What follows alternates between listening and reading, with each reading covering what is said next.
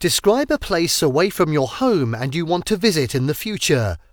You should say where you would like to go, when you would like to go, who you want to go with, and explain why you want to visit the place.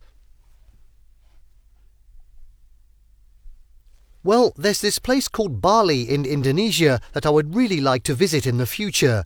It's a beautiful island with stunning beaches, crystal clear waters, and lush greenery.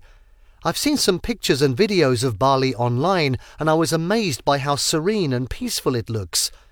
I would like to go there during the summer vacation, maybe in June or July, when the weather is warm and sunny. I heard that the monsoon season starts in November, so I definitely want to avoid that. I would love to go there with my best friend. She's been talking about Bali for years, and I think it would be a great bonding experience for us. We both love nature and adventure, so I'm sure we'll have a lot of fun exploring the island, hiking, and trying out different water sports. I want to visit Bali because I feel like it's a perfect escape from the city life.